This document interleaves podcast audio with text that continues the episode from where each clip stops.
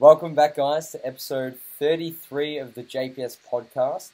And in today's episode, I have athlete, 3DMJ coach, content creator, author, one of the best and my favorite podcast hosts, super badass, my good friend, Andrea Valdez on the show. So, welcome, Andrea. Thanks. Thanks for having me, and thanks for all the nice words. I appreciate it. And last time Andrea and I spoke, uh, we chatted very broadly about her coaching career and how it's evolved and lightly touched on some of the female psychology uh, related to physique. And in today's episode, we're going to cover similar topics, but I want to get a little bit uh, more nitty gritty and into the details, so to speak, of these two topics, as I think Andrea is somebody with both a lot of experience and a great understanding um, of these things, and will shed some extremely valuable uh, insight into both what it takes to make it in the fitness industry as well as you know the psychology of physique. So Andrea, first thing I wanted to talk about, you know, you've written about a few concepts uh, since we last spoke.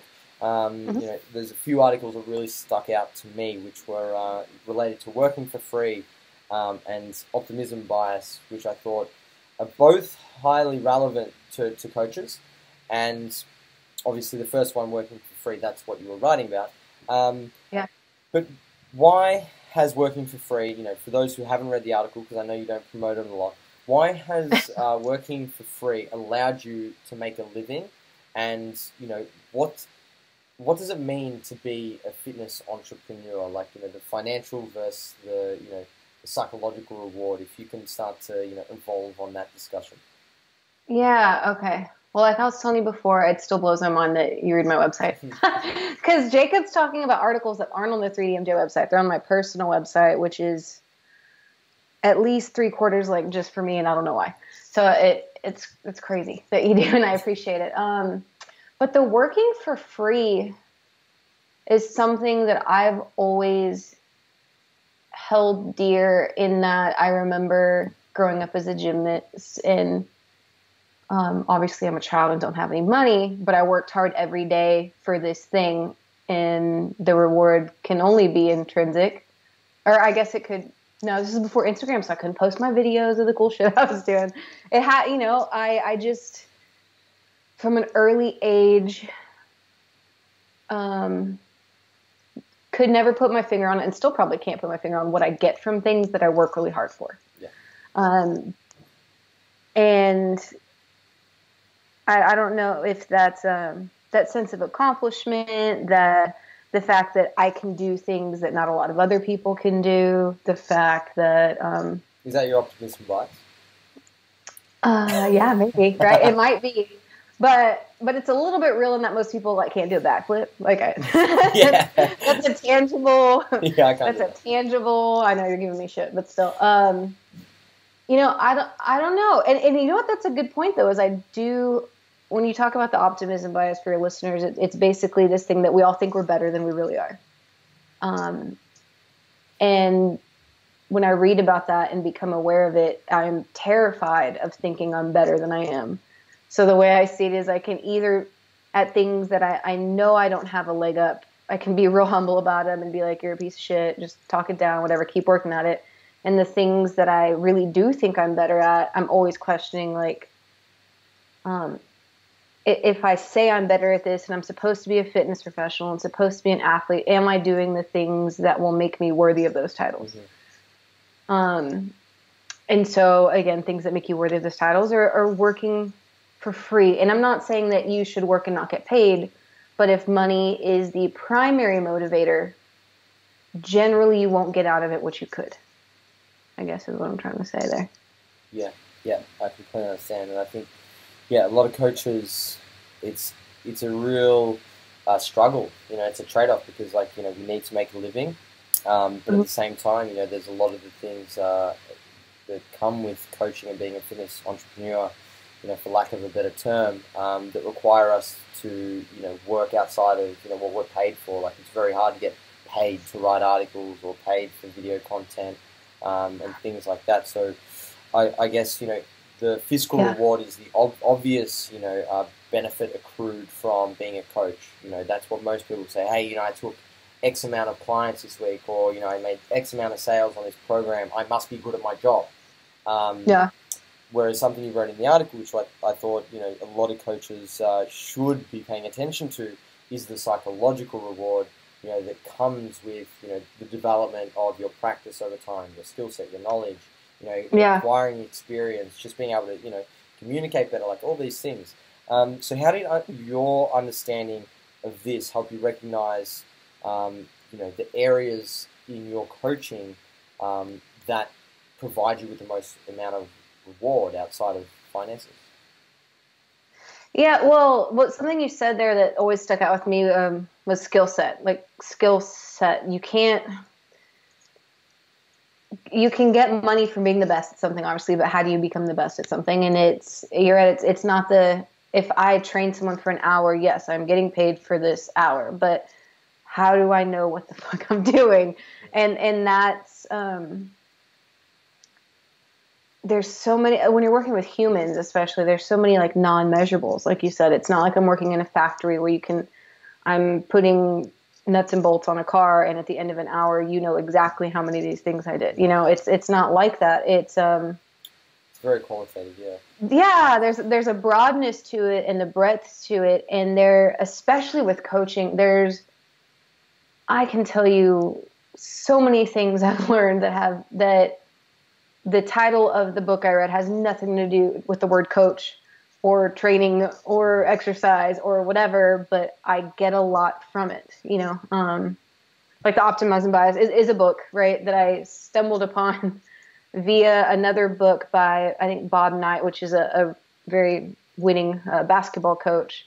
Which yes, it's a sport, but has like most people who want to be a personal trainer aren't going to read, you know, three levels sideways from from training, you know. And and I think that that's a part of it is is I can't say that me reading a basketball book makes me a better bodybuilding coach. I mean, in some ways it, it could be more obvious than that, but but in the fact that it made me aware of where I could be lacking or made me more aware of like, okay, where are you as good as you think you are? And if not, why not? And, um, and where can you change? So I don't, I don't know. I think there's just a, a mistake in, in the amount of breadth of knowledge that could, or breadth of information or perspective that could help you in not just the fitness industry, but any industry. I feel like um, people sometimes get stuck in reading only the things that are very obviously on a platter, like this applies to you.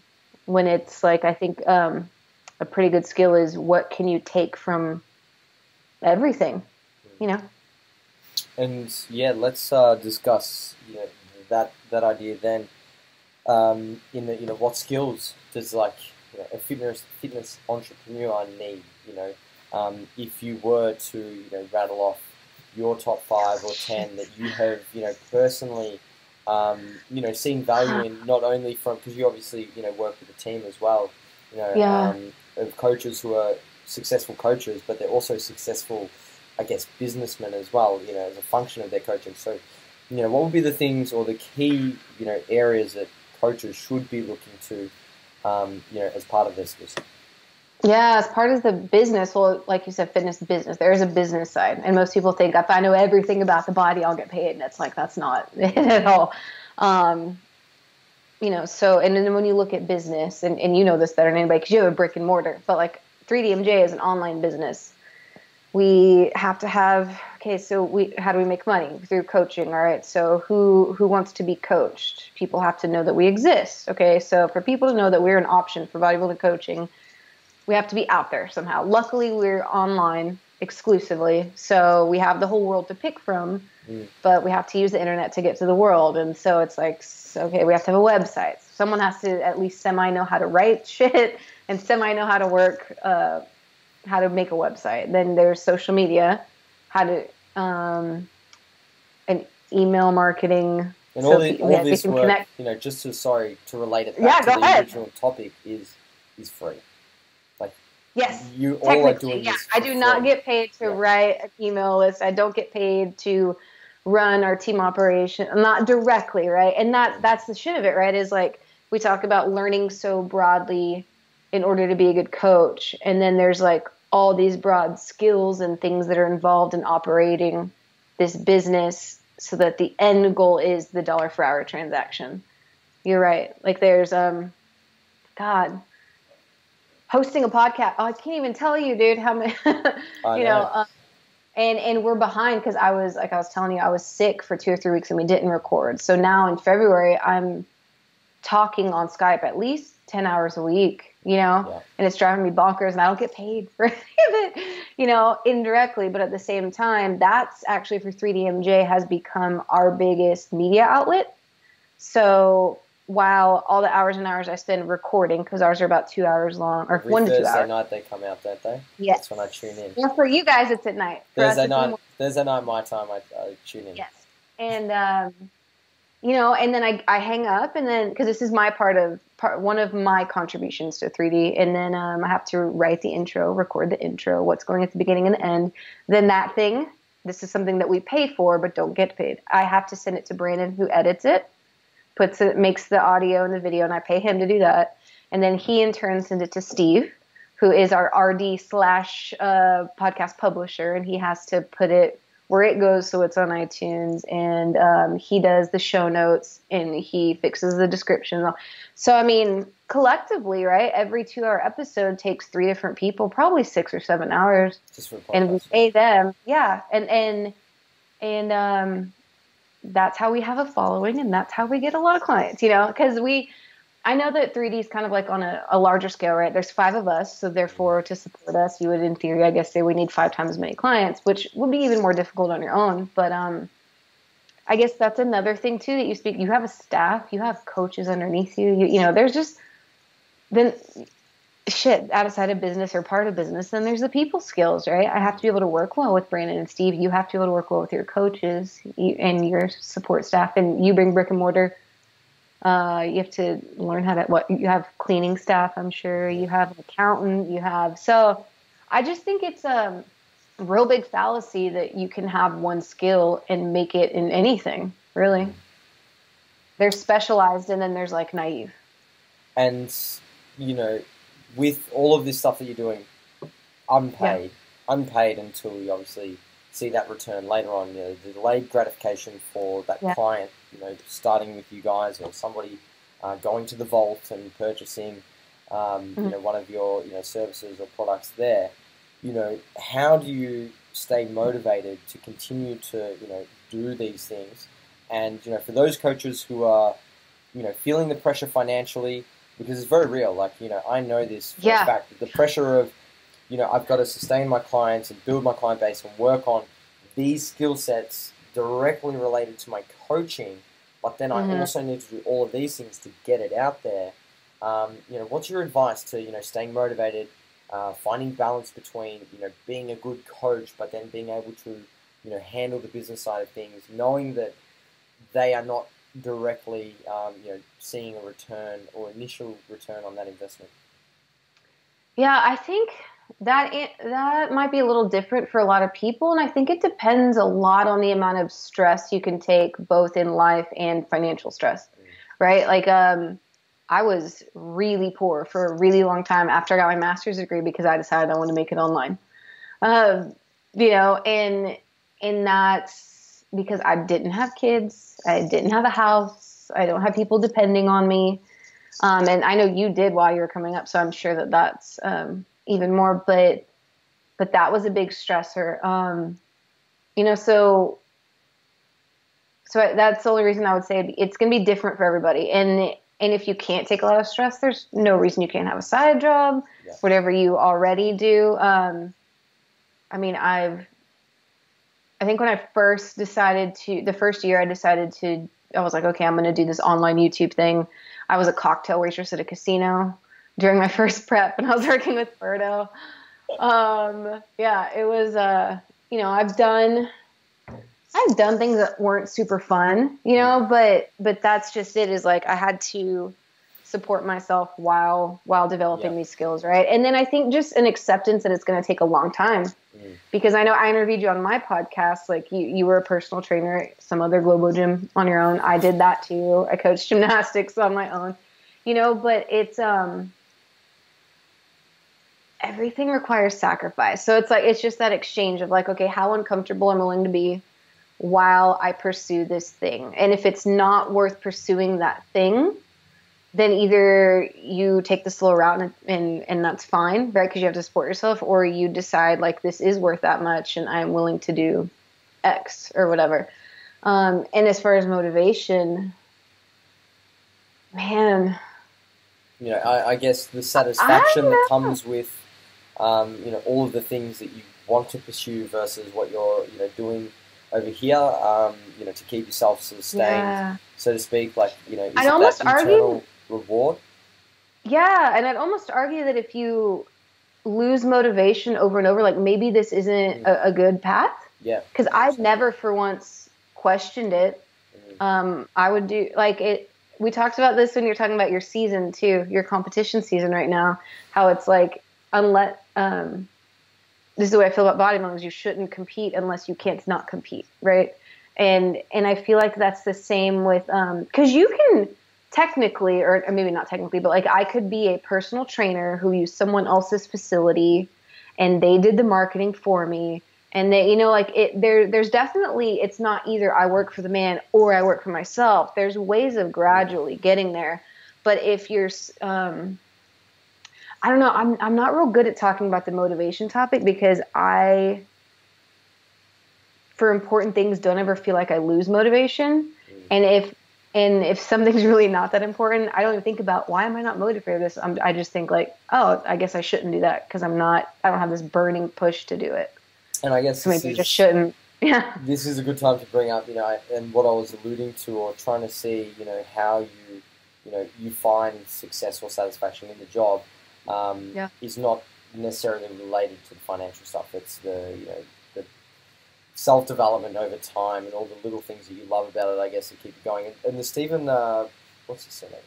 Press Pressfield. Pressfield. Yeah. Um, you know, the Marine uh, example that he gave uh, on the two Yes. Uh, Marines and the salaries, and I found that really eye opening. I think you know that's probably something a lot of trainers um, you know could relate to. Do you want to share that analogy and I guess how that helped you?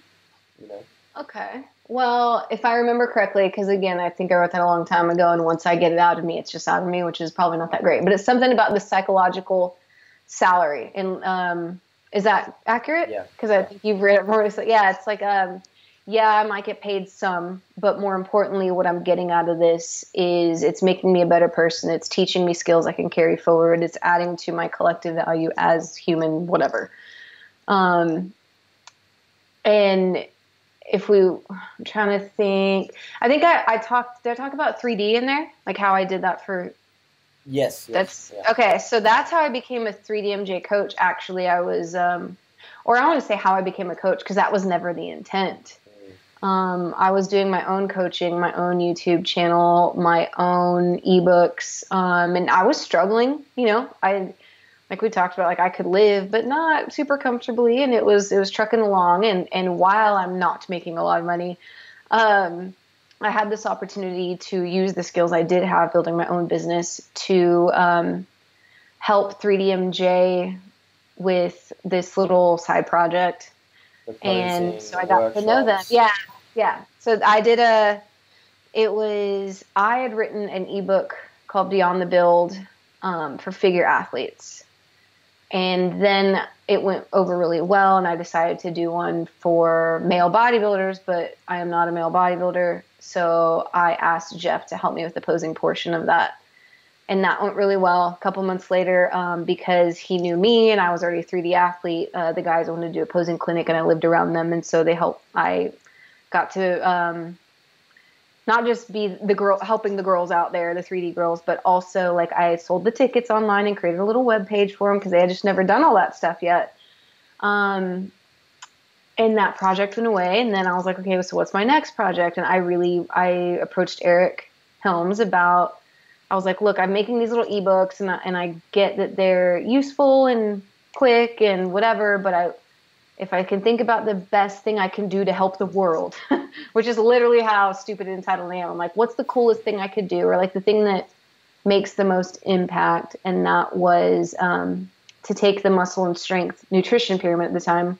It, it came out maybe a year prior um, on video. That Eric did it on the 3DMJ YouTube channel, and I was like, if I was a coach, or like it's so valuable that it really should be in text based. Yeah.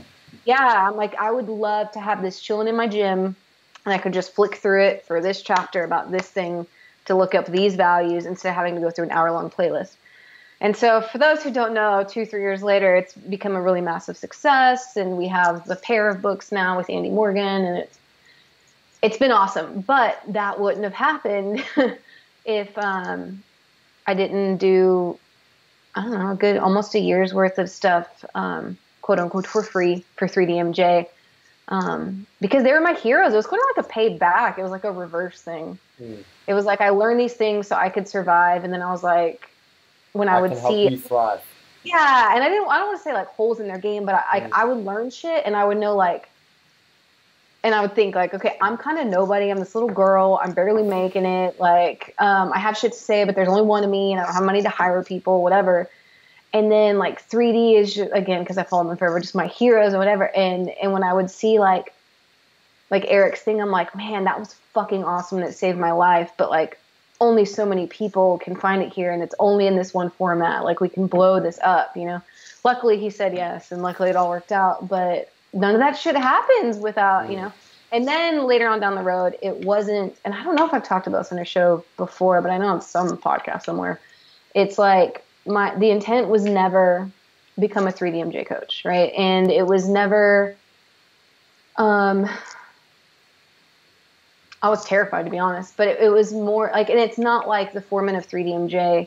I mean, how many people in this world are more educated than I am, more famous than I am, more all these things uh, that seem like a maybe a, more obvious approach on the outside, but on the inside, I was the only person who had done this stuff for them. I knew them all intimately. Uh, they trusted me. You know, it was like all these intangibles that maybe the the fitness industry didn't know, but you know, it's four four men built this thing so many years ago, and they're not just gonna.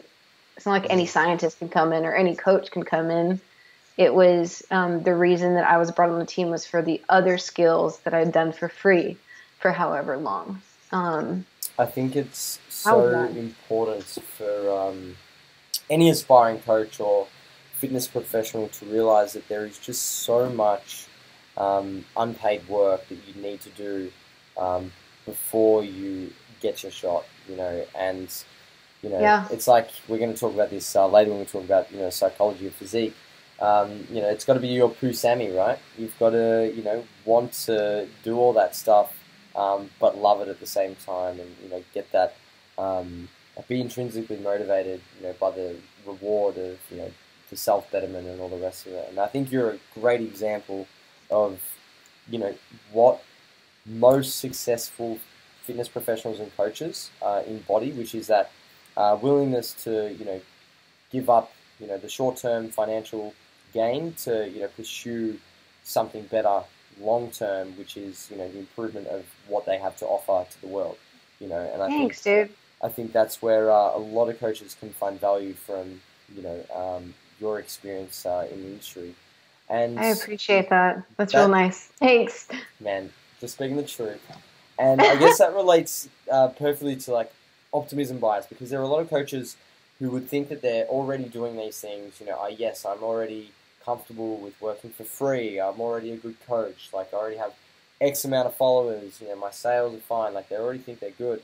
Um, and I know personally, like I'm constantly, you know, convincing myself that you know I'll be better in the future as well, and that you know, um, you know, just all the things that come with you know thinking that we're better than we are. Like I think you know, like you said in your article, a lot of people do overshoot their abilities. So how do mm-hmm. you personally not fall victim to this line of thinking? Oh, I think I do. less and less over the Let's years as they question. go on. No, no, no, no, no. Well, like, um, okay, so if I think about it, when I'm not obviously immune to it, but I think a, a good thing to say is the fact that because I read widely, that comes up and reminds me not to be a jackass about it, right? And so that's another one I was like I'm, I, I spend time working on myself, and I don't think of it that way either. Um, I'm just curious. I think that's more how I think about it. Is like if I can always stay curious, I'll always bump into shit that just little reminders like don't be an asshole, don't be an idiot, don't you know. Um, and I'm a more negative person in that. Like I don't I don't read things and go like, oh yeah, I want to be that. A lot of times it's it's like that article. I read stuff and I'm like, shit, I don't want to be that person. Like I don't want to be that. Like when I see stuff on Instagram and it's like cringeworthy, I'm like, don't be that person. You know. Um, so I think it's um, maybe a little bit of that, a little bit of the fact that I am always with a guy. Like being part of 3DMJ has done a lot for me outside it's outside of the financial which we talked about but more in that i'm so terrified of letting those men down um, and not being as good as they think i am or should be um, so that's something that really humbles me as carrying that name because i've looked up to them for so long and i don't ever want to let them down um, things that came and, and the reason i say that I, I don't think i'm immune to it is actually we're releasing our today was 3DMJ podcast's 80th episode. 80th, right? And we had to re-record it for the first time in 80 episodes. I listened to one that we recorded a couple weeks ago and I didn't like how I sounded on it. And I had to ask the guys if we could can it. So I'm definitely not as good as I want to be at a lot of things, but I was um, coming from a place of anger instead um, and being ranty a little bit like I was in Melbourne. Uh, but uh, for the whole podcast, I was, um, you know, I get on my pedestal of like, this is what an athlete should be. And, and, and like, I think, and I, I get sometimes where I like, um, you know, I, for the listeners, yes, I'm a bodybuilding coach, but I actually train like functional fitness type stuff, CrossFitty type things. And I follow a lot of crossfitters and wannabe crossfitters in that community. And i and it's a very interesting place that i'm not as well curated as i am with bodybuilding. And so i see things and i'm like you people are crazy you know? And and i think the way that i recorded this particular episode was from a place of like i don't know kind of talking down on a whole population of the fitness industry and i didn't like it. Um, so yeah i'm definitely not above um, thinking my shit don't stink sometimes, but hopefully I can catch it more often than not. But I get oh, and and I was gonna say I get shit on the podcast all the time for being outspoken, and that's not easy. I know that you commented on one of our episodes where someone was giving me shit for not letting Eric talk or something, which is crazy because Eric knows how to talk and would shut me up if he needed to. But um, I don't know. Yeah, and I talk too much, as you're all listening to right now. I get after myself for that a lot. Um, I don't know. I don't do think I'm above it. Is all I'm saying, but I work on it. Do you think that having somebody to be accountable to in the 3DMJ coaching staff um, is useful in almost you know making a comparison against some objective standard, so to speak, um, and allowing you to see that you know you are you know not ranked, so to speak. Because I know a lot of people have done that. Like they people, you know, inherently rank things. You know, like they want to. Yeah. If they were talking about 3DMJ, like it's there's always a ranking system going on for most people. I've seen it online and stuff, and I think it's silly because, it, like I've you know, discussed with you, I think everyone brings something so different that it's like comparing apples and pears. Um, yeah. But people do it, and I think having some form of like objective standard for somebody like yourself, like me, to say, hey, you know, this is where I want to be in the future. This person is there. What do they embody? Um, you know, what things do I like and you know don't like about them? You know, that's what I need to do more of um, because I'm not there yet. Do you think that's something that has helped you? Has it you know made you? Has it you know killed your self esteem? You know, I think a lot. It could be taken a lot of different ways. Like, do you think that coming into a group of coaches and having you know more, you know, I guess people to compare yourself to, it's you know part of human nature to compare. Do you think that's been something that has you know driven you to, to improve and you know make sure that you're not you know perceiving yourself to be as good as you think you are? Yeah, absolutely. Um, and it's not just with 3D and not just with bodybuilding mm-hmm. coaching. It's um, it is human nature, and we always say like, "Don't worry, you know, worry about yourself." Mm-hmm. Da, da, da. And but um, and I think I'm a more independent thinker than um, like I I am the, the person of the five of us that's usually looking outside of the fitness industry most often. So it's it's like a weird I compare myself to a lot of people, but they're not usually people in the fitness industry besides the guys. Mm-hmm. Um, yeah, so they're good for me in that, like, it's it's weird. I have this thing where like I learn enough to do, like I I don't think that I need to sit there and like study, uh, research all day every day. I don't think that because luckily I have Eric and the guys to we have conversations. We're all we're all lucky we Sorry. have Eric. Yeah, we're all lucky, but he's our, our research and development, yeah. right? So we do reviews over research together. We, you know, he writes mass. Um, I'm in, you know, once I've fully in the two years it took to write the damn pyramids or a year or whatever, like I, I, I know that stuff real well, but because um, my coaching roster is not incredibly huge and I know how to look things up pretty quickly. I don't spend all day every day reading bodybuilding shit. Um, I'm usually looking outward, like I said, for there's a lot of other authors I look up to, a lot of other podcast listeners, a lot, or sorry, podcast creators, a lot of other athletes, a lot of, um, but when it comes to actually bodybuilding, it's funny. I'm just worried about what these four men think of me. And I, tr- I almost actively try to ignore the rest of it because I think me um, as the like kind of operations person of 3D and like I, I try to pace our direction the best I can. Um, I like to look at what's working elsewhere so that we never come we never become another fitness podcast, another coaching practice, another you know.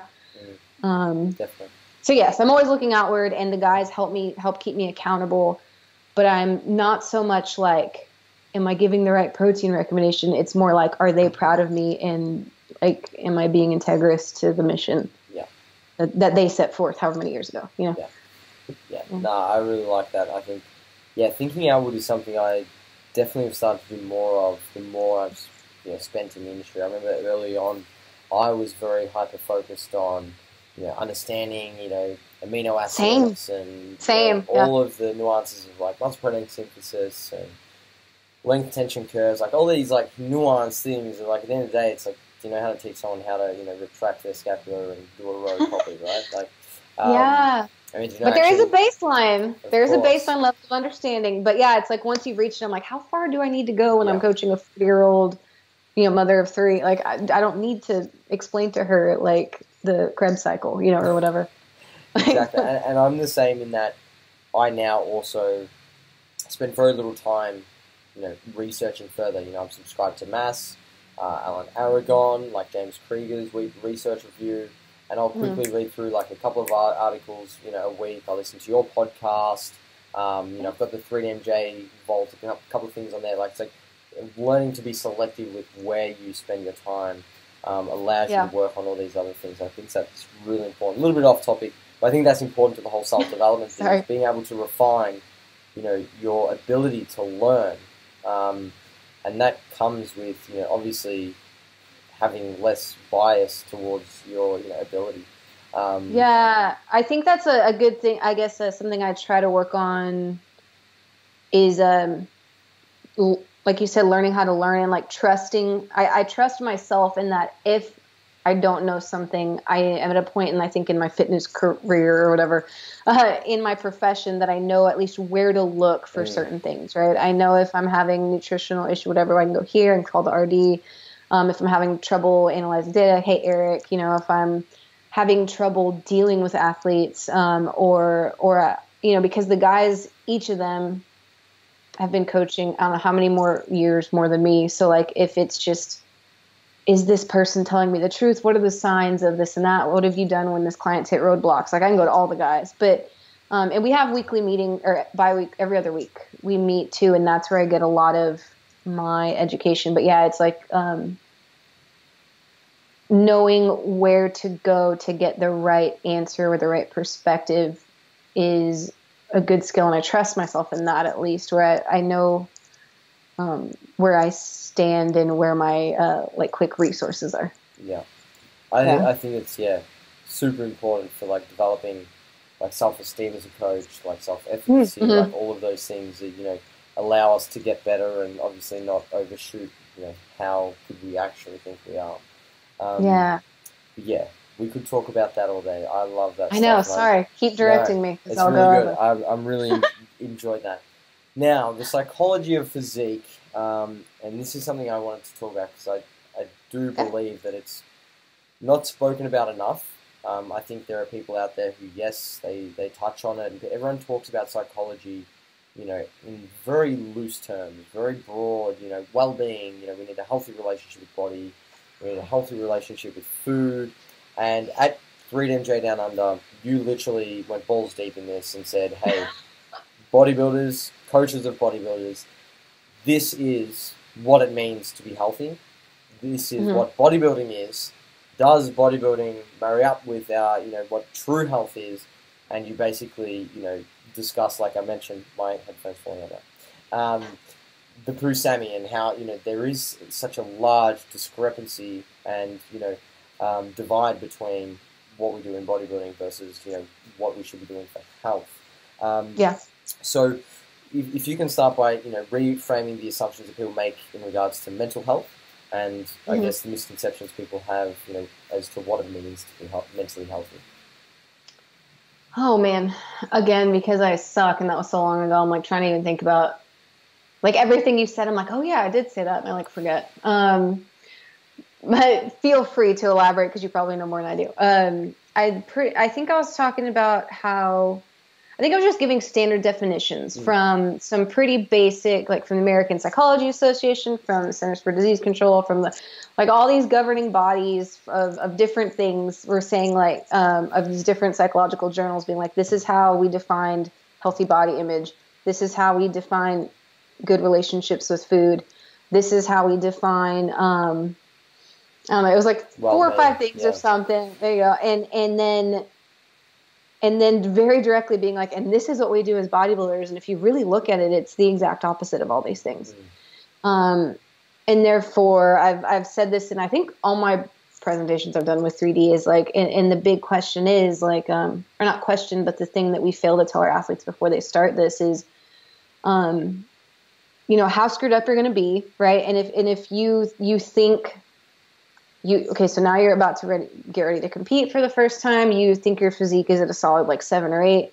For you, we're going to try to get it to as close as a ten as possible Optimism and then from now on yeah and then from now on you're like eight or nine is going to feel like a five or six and you're going to hate yourself for a long time unless we really really work on this right um so it it's as, as a coach i feel like i'm assisting this person um into and out of mental health right like if they're prepping i'm trying to teach someone how to obsess about their body i'm trying to teach someone how to have a hyper focused life. I'm trying to teach someone to be over analytical themselves. I'm trying to teach someone um, that their social life might have to suffer, like all these things. And then when it's over with, I'm supposed to try to undo that all, right? And um, and we talked about this before, you and I, I think elsewhere, like how a lot of coaches who do all that learning on the scientific literature, who um, like to say often, "Well, I'm not your therapist." I'm just your fitness coach, you know, and to think you're right, you're not a therapist, but to think that you're not in charge of assisting someone through these mental shifts, I think. you're think causing the this, this psychological you know torment through what you're applying on a physiological sense. So you know you're responsible directly for what's happening to this person, right? Yeah, and it's a little, it's a little, again, I don't know if negligence or it's a little, um, Duty of care.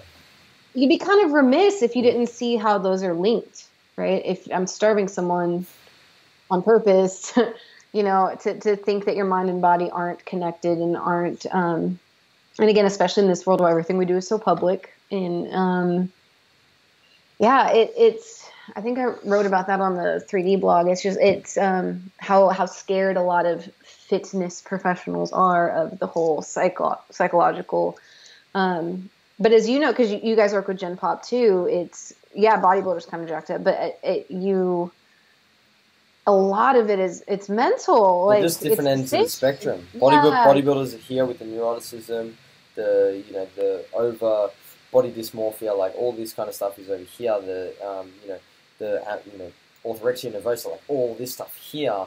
And then on the other end of the spectrum, you have you know self confidence issues. You have you know the binge eating, the you know just all the other stuff. Um, that's yeah, but the, it's not to say that they're you know um, mutually exclusive um, because Yeah. often you know they both uh, lead to one another in many cases, especially Yeah, and oftentimes we try to make them more like the other for to Mm. reach their particular goals, or they need to behave more like the other, or whatever. So, yeah, it's we'll never um, you'll never know enough though then too, right? Because you have to know the person. What can they take? Um, what are their hangups? Do you know? Um, on I think when you were on my podcast, we talk about like, is this actually for you? Is it because you don't feel sexy? Is it because your marriage is bad? Is it because you used to be a fat kid? Is it because, you know, like there's so many things that there's in another spectrum, right? There's always like the person that's like, I'm not a therapist. Why are you talking to me? And then, of course, there's a point where we need to maybe know of a couple behavioral therapists or mental health counselors or whatever when it does get to that point. Um, but you know, just like we'll tell people freely what to eat or or how much to eat and all this stuff, but there will be a point where it's like, okay, I think this person might have an eating disorder and you take them somewhere, right? And and I think for us to be so quick to make people judge, you know, take pictures from me every week, let's flex, let's check yourself out. I, you know, um, there we can cause a lot of problems, and sure, they might not all go to full blown mental health disorders or whatever, but we have to create a very unbalanced human to get what we want. And I don't know, it, it's tricky. And I'm not saying like I have answers or whatever. I just know that it's complicated, and to simplify or ignore generally leads to less healthy coach client relationships and less successful um, everything in in any of their efforts.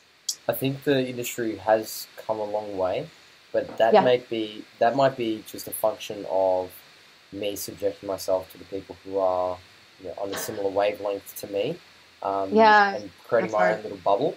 Um, Mm. But then I, I'm often reminded that some people just have no idea about what actually happens to them in a contest prep. I had a client, the other, a new client, come to me Mhm. just the other week, and she'd seen three or four coaches before me. She's like, "Oh, you're my last one," and she's like, "You know, so how many weeks do I need?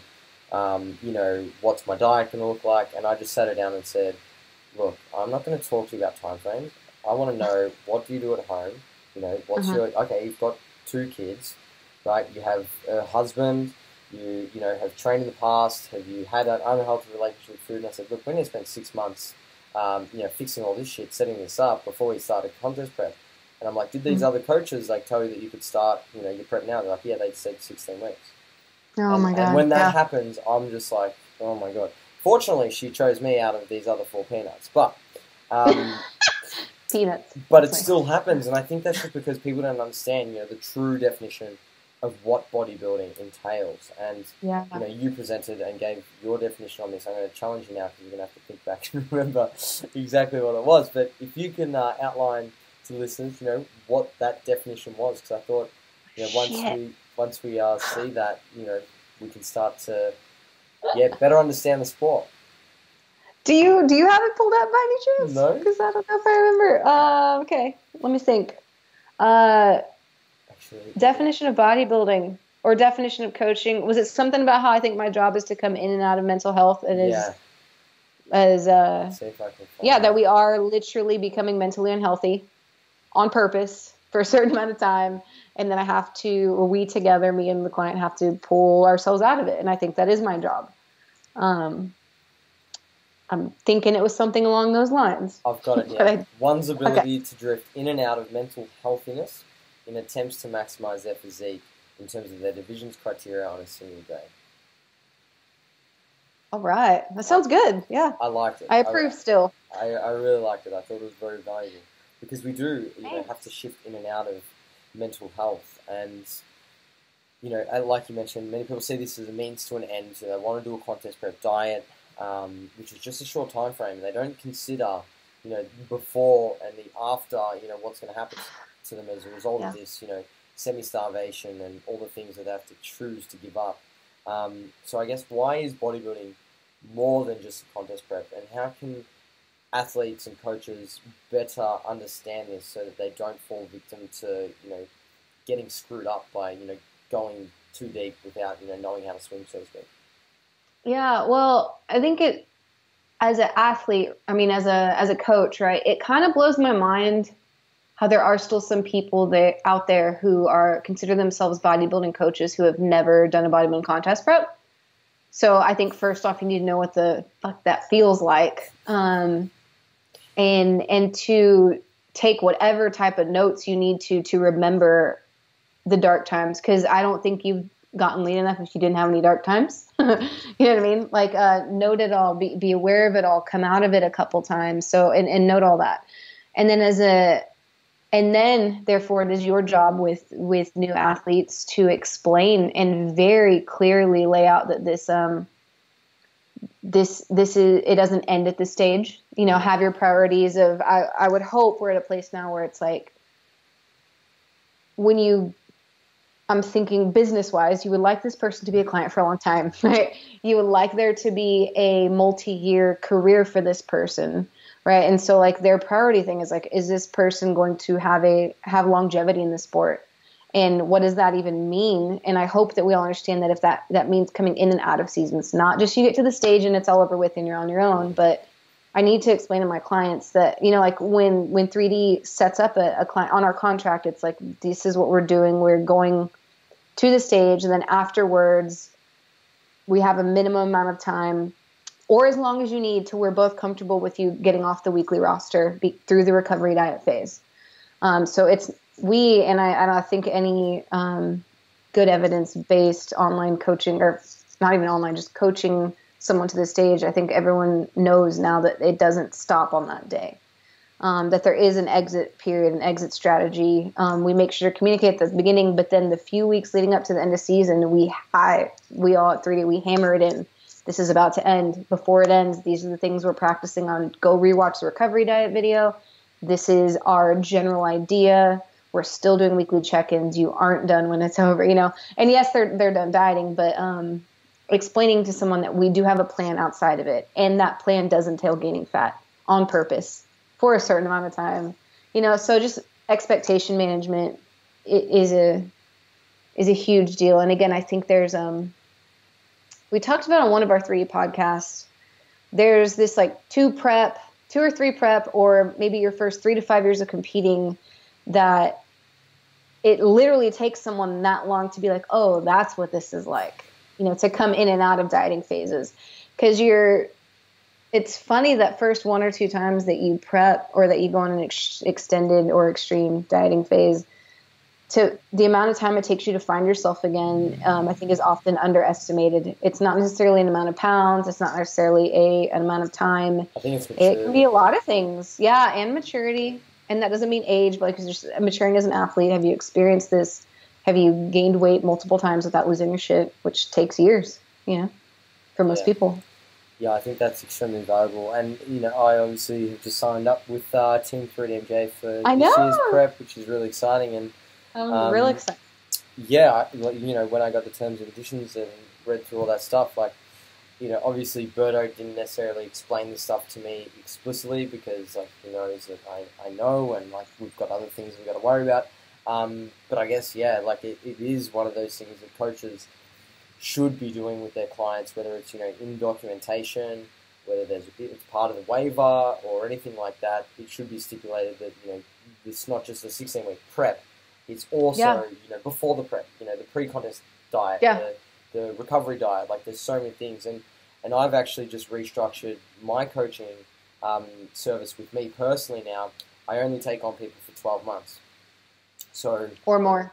or more. Yeah, yeah. So they lock Yeah, okay. in, they lock in for 12 month period, and I Okay. lock my roster, and that's it. Like nobody else comes in.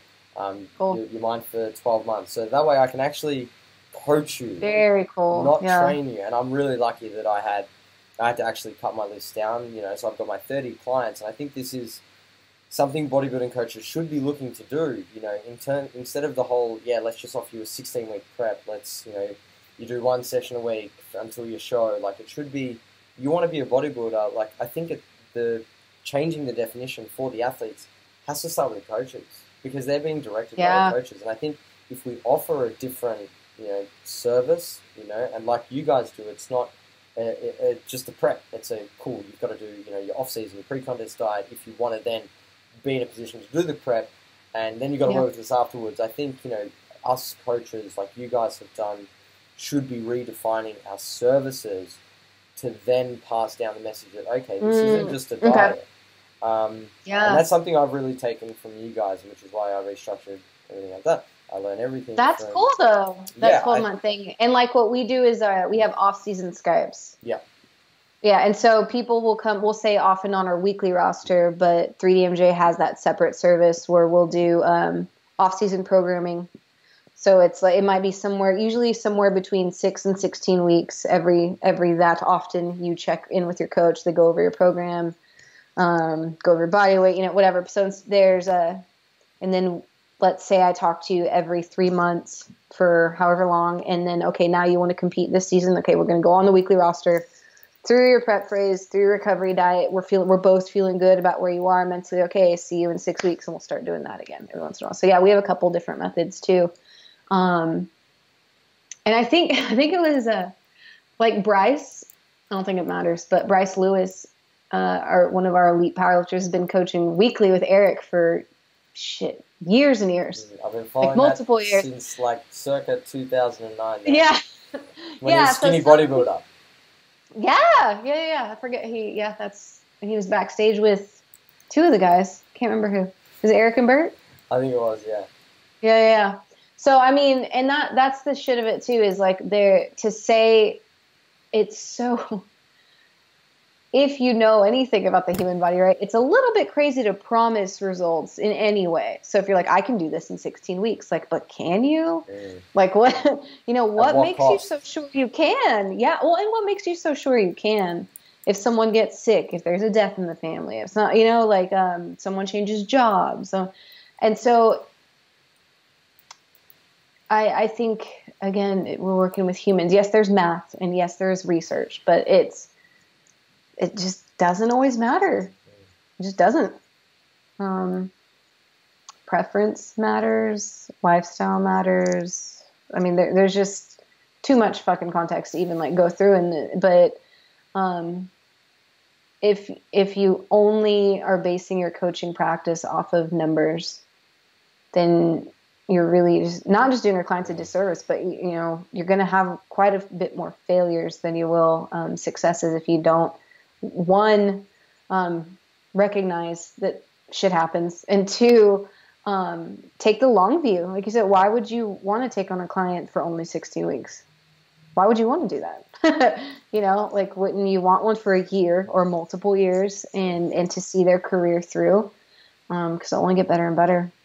And yeah. that's not to say too, like, like there's people that maybe by your third or fourth prep, when you like there's people like Berto, like Brandon, the same way. They've done this a few times, so when they finish their diet, they can just go. We don't need to see them through that weekly recovery diet, but that's not the norm, and that's later on in the career, and that's after you've known your coach a long time and you I know, know how to I'm going to need that phase the most. Like, I know that. Yeah. You know, doing the cardio, like hitting my macros, like that's the easy part when you're you're in the Same. prison cell that is the contest prep. Like, you've got no choice. You mentally, yeah. you're in a position where it's like, I've just got to do as I'm told. You know, you're a soldier and you're just ticking boxes um, because you build that over time. And obviously, you know, situation just it happens and you survive. But it's as soon as you're out of the prison that, that you got to make decisions for yourself. It's like, fuck. Yeah. I know that's when, when I'm going to need you know coaching the most. It's it's post show. It's not necessarily you know now nine months out or three months time or you know the peak week. Like yeah, we can we can do that. We can train. We can eat. That stuff matters. No shit. But if I want to compete again in a couple of years' time and be better, then I need to come out of it properly. And people just don't pay yeah. attention to that because they have that short term view. And I do think that when you presented this, I know that your definition of bodybuilding really changed. You know how I perceived it as a sport um, and I think you know many of the people who were there and the listeners today will now see that you know it isn't just prep diet. I think that's that's huge for you know the industry and the sport itself because there are so many people who perceive it on a acute timescale. Thanks, man. Yeah, yeah. It's uh it, it, most of the time causes more harm than good, right? In those first few years, it really does. And if you can pull out of it, it can be this lifelong thing. And I think uh, one of the other articles I'd written and just just out of observation because I'm by no means an elite bodybuilder. Um, but by getting oh that's nice thanks.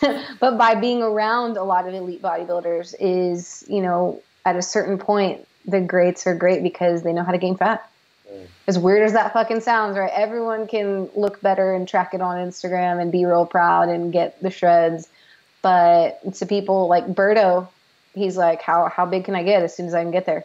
Because i know that that's where the magic happens. That's how i get better over time. And it's almost like a detachment you know, the more objective you can be with yourself. And, and this is my work of art and this is my sport and it's over here. And the things that make me a great human are over here. And they're not so closely related that I, I can't emotionally deal with when the physical being wavers, you know? Yeah, man, you, you have such a good perspective on all of this. And the final thing I want to talk to you about before we uh, run out of time is okay. the psychology toolbox. This was another another thing that you presented on that I was like, okay. man, Andrea just keeps making me think and keeps making me better as a coach. And I really, yeah, I really liked this concept. Um, okay. Because it makes taking this really fluffy topic, which is mindset, you know, like I, I hate the word mindset. like, but I know, it, but I use it, but I hate it. Yeah, I use it and I hate it. It's like balance. I really hate the word balance, but I use me it. Too. And anyway, um, yeah and you outlined, you know, four factors that are pivotal to improving this toolbox, which are mental health, our lens, um, the devotion to the sport, cognitive dissonance, and behaviors. So those were the four things you know, within our toolbox, and I really like that. Um, so, you know, can you just share how you track psychology? You know, in a, I think this could be a future podcast episode for 3DMJ, by the way. Tell the guys. Good idea. Um, yeah. But how do you track it, and how do you make uh, you know psychology tangible? Um, well, I think, and again, because it was, I'm so glad that you have that pulled up because I don't freaking remember it all. But I do know that I'm more than likely 100% sure I talked a lot about journaling because that's always my go-to. Okay, so I, I, um, I'm a fan of it, obviously for myself or whatever. But I believe that record keeping or journaling or data collection, whatever you want to call it, that's the most comfortable way to call it that for you is um, everybody knows it when it involves numbers, but when it involves subjective data, it gets thrown out the window a lot. And so, however you need to do that, um, and however you need your athletes to do that, that works for you, I think it is really important. Um, so not just what is my training and what is my whatever, but like how did I feel today in the gym? Um, how do I feel about my self esteem? How do I um, like I know people have like a set number of five questions that they want answered every day from their clients.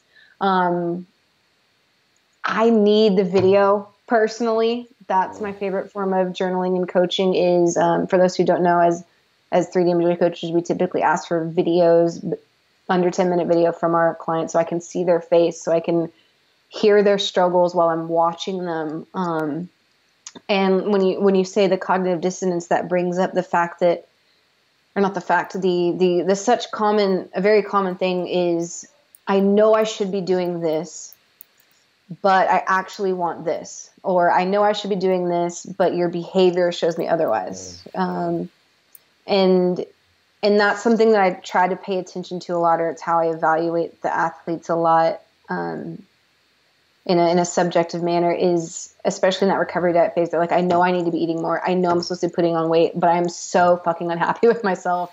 And i look in the mirror and it's upsetting mm. you know and um and there's a lot of other ways i can exhibit too but that's a really common one post season and you know i would be a shitty coach if i'm like i know you hate your life but the recovery diet says that this is the amount of fat you're supposed to gain and you should weigh this much so deal with it you know and those are those soft skills like you can't um yeah i could i could be like but these numbers say this. But at the same time i if i care about this athlete as a human first and i know they're miserable i can probably slow down their weight gain to make them not want to kill themselves. You know what i mean?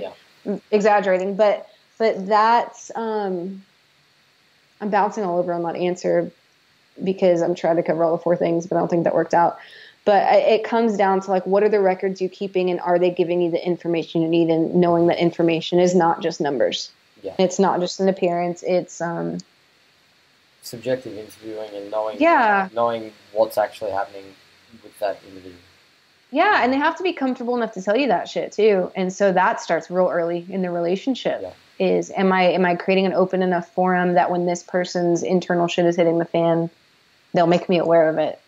Yeah. Um,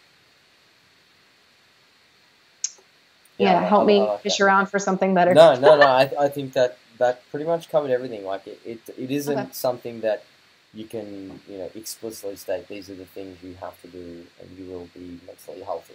Like, yeah, I, I think it's just the recognition and awareness of you know the importance of subjective interviewing for coaches and you know making sure that you know those four areas are being monitored. Like you know, there's a lot of ways to go about that. I think yeah. mental health is different for everyone. I think you know devotion to the sport is different for everyone. You know, like we can use as an example. Like he's a through and through, you know, natty bodybuilder represent. Like you probably get it tattooed on his, you know, calves or something like that, right? Um, but you know, whereas for me, it's like, yeah, I'm a, I'm a bodybuilder, but you know, it, it has varying importance. My devotion to the sport varies, you know, depending on other things in my life, um, mm-hmm. more so than what it would for someone like Berto. And there's, there's nothing wrong with that. It's just we're different. Um, and the same for cognitive dissonance. Like some people are different, you know, in you know what they say they want to do versus what they're actually doing, and it has you know different um, you know levels of, I guess, impact on their life. Um, you know, some people the dissonance is very minor, whereas others it's huge. And same with behaviours. Like it's what do you need to improve versus what I need to improve is so different. But I think, like you said, just being able to understand that there's a person uh, that has to deal with these things as opposed to being able to give data. That's that's really important. Yeah. Um, you know, I get I get freaked out too because the thing that you say need most help with, like the only reason I'm cool talking about this is because because of where I am right now. But um, as a coach, I think I was scared to become a bodybuilding coach after I'd done Gen Pop and like people wanting to get fit and whatever. But to actually be a bodybuilding coach, I my confidence wasn't very high because I didn't feel like I'd learned how to gain weight yet for a long time. And I'm still a little bit weary that when I do prep again, will I will I feel like a piece of shit coach again because I'm not happy with my body? I don't know. But I'm aware of it that it could happen, you know. Um, and Berto, your coach, is my coach when I do prep, so he helps me through it. Um, but I, I think um, people who want to be bodybuilding coaches, hopefully with this and other conversations on your podcast, because I'm sure it's great.